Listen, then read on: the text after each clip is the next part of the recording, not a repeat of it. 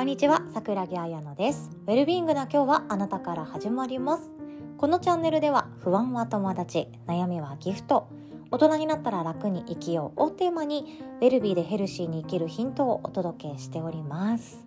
いかがお過ごしでしょうか？今日はですね、ルールで死なないために今できることっていう回でございます。人間関係、そして対人関係、いろんなところに私たちはコミュニティっていうものに所属したり誰かと交わったり関わったりつながっていたりすると思うんですよね。その時に私たちはルールっていうものが堂々とある場所で暮らしていたり暗黙の了解的なちゃんと約束はしてないけどお互いになんかありそうだよねっていうルールがあったりでそれがよくて心地いいっていう場合もあればそのせいでなんだか心がぎゅうぎゅう詰めになって苦しいっていうこともあるかもしれないですよね。ルールってなんだろう？そしてルールで死なないために自分を生かすために自分を生きるために何ができるんだろう？そんなことを一緒に今日考えられたらななんて思っております。でですねなんでルールについて考えたくなったかというとですね あのこの週末中之島にある図書館に行ってたんですよ。図書館えっ、と子供のための子供の本の森だったかな？なんかそんな名前の図書館があってもう前からずっと気になっていたのでついについに行けました。子供あ出た。子供本の森中之島っていうのでえっ、とあれですね。美術館とかの近くです。役所とかいろんなイベントスペースがあったり府立の中之島図書館の近くにあるところなんですけどめちゃくちゃ面白かったんですよ。でそこにはですね子供が飽きない子供が楽しめる絵本から子供が触りたくなる勉強にもなる漫画であったりあとはアートの本とか写真の本とかいろんなのがカテゴリー別にまあ境目はないんですけどねあってどこでも喋りながら読んでよくってっていうすっごく素敵な心地のいい場所がありました。でそこに半日ぐらいいたんですよね朝から行ってゆっくり読んでたんですけどその中で出会った本が、えっと、子供向けの哲学の話があったんですね。えっと、道徳よりかももうちょっとお固めなことがいっぱい書かれてある本ででももちろん子供向けそう子供本の森にあるから子供が読める程度の哲学の話だったんですけどその中である哲学者が ここちょっと忘れちゃったんですけどある哲学者が書いているメッセージがあってですねルールというのは人と人がつながるためのものであるっていうことを書いていたんですよ。えちゃんとメモすればよかったなって今後悔してます。合ってるか合ってないか分かんないんですけど多分これだったはず。ごめんなさい適当で。え適当だけれどもこれが正解なのか不正解なのかが大事なのではなくてそう今日一緒にルールっていうものって何だっけを考えるだけなので許してください。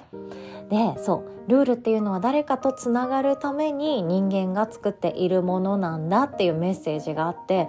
ああなるほどなって思ったんですよね。そういうこと考えたことなかったなって思ったんですね。ルールって私の中で当たり前にあって。交通ルールもそうですよね。赤信号なら止まる。青信号なら進んでもいい。そう進んでもいいでしたよね。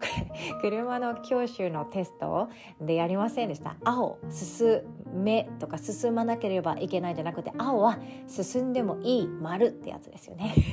どうでもいいんですけど。そうあのルールがあるから交通事故っていうのが今の状態。でセーブができていてルールがあるから世界とか社会の秩序が保たれていてルールがあるから私たち人間関係っていうのが今の状態であるっていうことができてますよね。ルールがあるから税金制度があってルールがあるから喧嘩とか争い事が道端でそんなに頻度高くなく起こってなくってルールがあるから子供は学校に行けてっていうそのルールに守られている部分あると思うんですよね。でもその時に私たちは人間関係の中でよくわからないルールとかまあ言ってしまえば正論自分の中の正しいっていう思い込み。このことがあるがゆえに他人のことが許せなくなったり他人に対して許せない自分のことが嫌になっちゃったり家族なのにしかも血縁なのにその人から生まれてきたのに許せないとか腹立つとかそういう感情になったりすることがあると思うんですね。でルール。ルールに潰されてはいけない。ルールに潰されてはもったいない。そんなことを思う機会になったんですよ。だってルールは人とつながるためにあるものだっていうその考え方。私はとってもしっくりきて納得できてあなんだかいいなって思えたんですね。ルールは誰かを支配するためにあるものかもしれないなんて思う時がありました。こうしなければいけない。こうすべきだっていうことですよね。シュッとって言ったりして私たちは大人になったら安定するべきだ。とか大人になったら自分の両親を安心させてあげるべきだ。親孝行すべきだ。子供がやりたいということを応援すべきだ。お母さんになったら自分のことを後回しにしても家族のことを大切にすべきだ。1日3食栄養満点の美味しいご飯を作るべきだ。ねぎらうべきだ。頑張るべきだ。継続すべきだ。努力すべきだ。これってルールでは実はなくって。えそうここがポイントですよね。ルールでは実はなくって誰かの正論であることがあり得るっていうこと。これに気づくことでとても大切だと思ったんですね。でルールって私たちは心自分を生きるっていうことを簡単に阻害される可能性があります。いやこれルールじゃなくて誰かの正論ですよね。あなたが間違ってるとかあなたがおかしいよとかこうすべきだっていう他人からの意見をもらい始めた瞬間そこで争いが起こったり争いが起こらなかったとしても自分を我慢させたりっていうことが起こりうると思うんですよね。でもその時って多分ルールじゃないんですよ。ルールじゃなくって誰かの正論をただ聞いているだけの可能性が高いです。そうだってルールは他人とつながるためのもの。心地よく過ごすために暗黙の了解じゃなくてお互いがお互いを思いやった時に芽生える感情。それがルールだった。と思うんですよね。じゃあ私たちがどうして何かに縛られたり自分を生きることができなくなって自分が死にそうになったりするのかっていうとそれはルールを守らなきゃいけないとかではなくて自分の中で違和感とか違うんじゃないっていう疑問点が湧き上がってるのに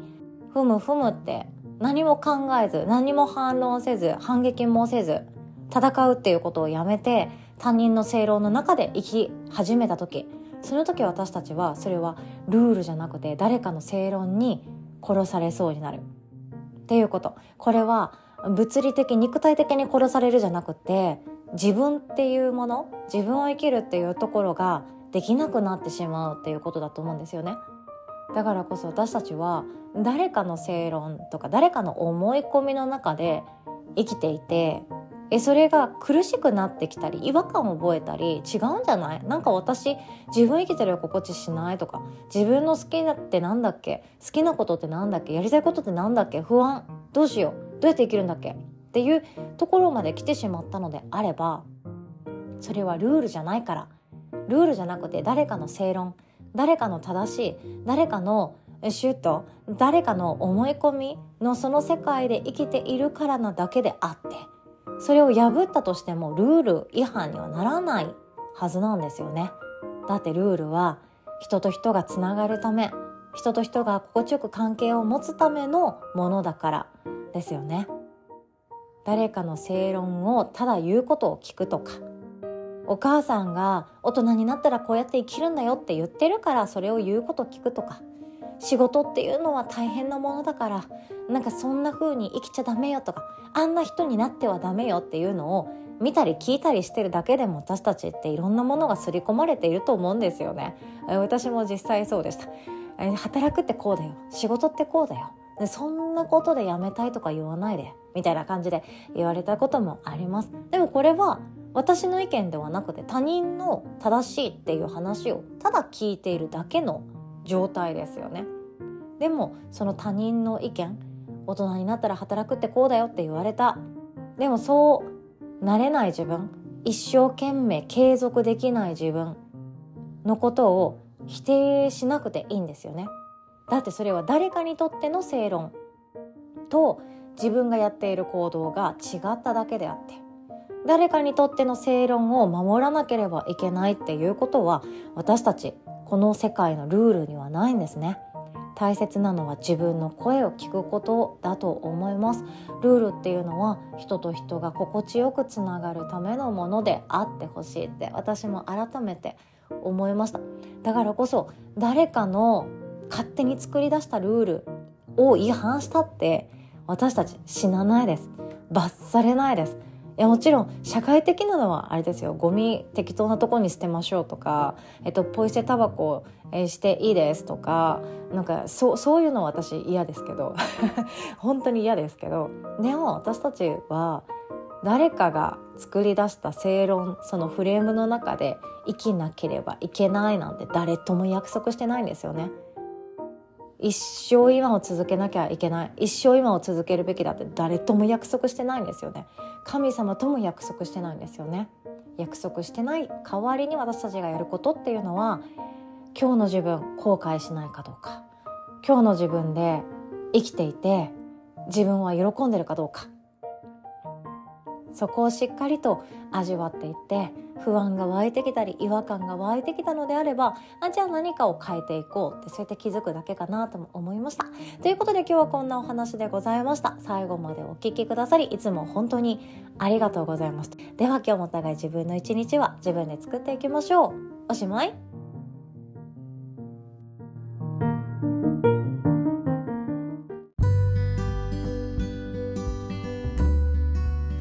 にお知らせをさせてください。2月からはですね水曜日の朝講座としてウェルビーマインドフルネスリーダー養成講座がスタートいたします。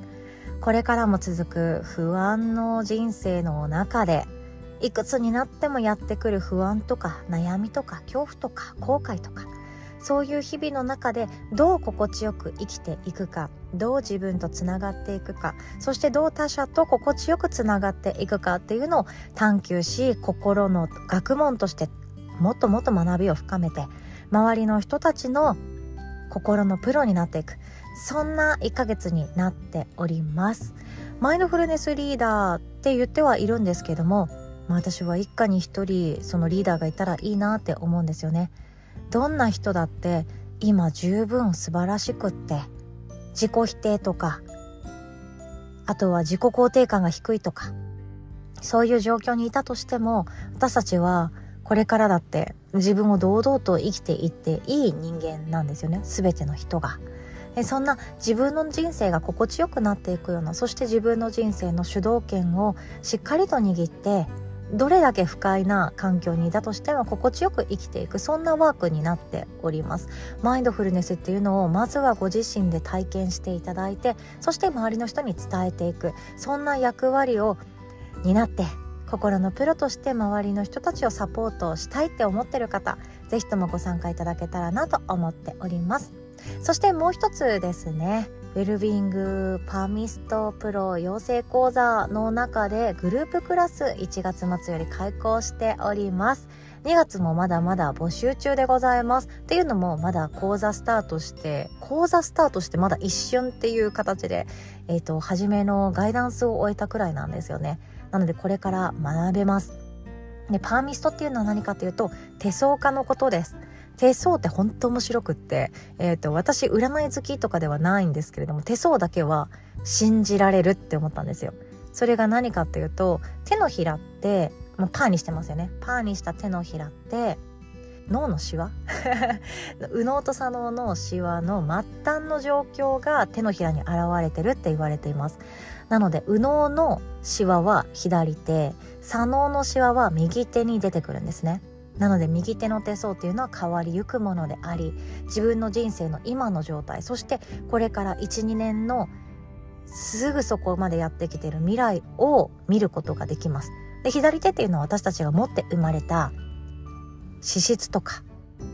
天性っていうもの天才的な能力がそこに秘められているんですよね。それを読み解いていくとどうなるかというと自分の生きがいを見つけやすくなったり自分の転職に出会うことができたり自分の中でライフワークこれから始めようかなって思ってる方副業とかもそうですよね始めようと思ってる方にこれが一番あなたの人生求めてるものじゃないですかっていうものが見れるようになっていきます。でもともと手相って本当自分の人生観を表しているものなんですよね何歳の時に結婚して何歳の時に子供を産んで何歳の時に仕事が大きく成長していってっていう風に見ることができたり自分の中で使った方がいい力コミュニケーションの力なのか語学の力なのかそれともリードの力なのかいろんな力があるんですけどその使う力っていうものが自分の中で確信に至っていくんじゃないかなと思います。なのでまずはご自身の手相が見られるようになって周りのお友達とかあとはもうカウンセラーとかコーチとかをされてる方がいらっしゃるのであればその方々の手相を見るようにもなっていけます。でしっかりと探求を進められた方につきましては手相家まあ私の中では手相カウンセラーって思ってるんですけど手相カウンセラーとしてお仕事をお家ですることもできるようになっていきますので是非とも是非とも誰かの喜ぶ顔が見たいなとか幸せにしたいなとか誰かにありがとうって呼ばれたら本当に嬉しくなるっていう心の持ち主に使っていただけたらなと思っております。どちらの講座もですね詳細はこの音声の概要欄の URL リンクからチェックしていただけますととてもとても嬉しいです。一緒に学び探求しそんな一場面を自分の人生の中で作ってみませんか。ということで最後までお聴きくださりありがとうございます。おしまい。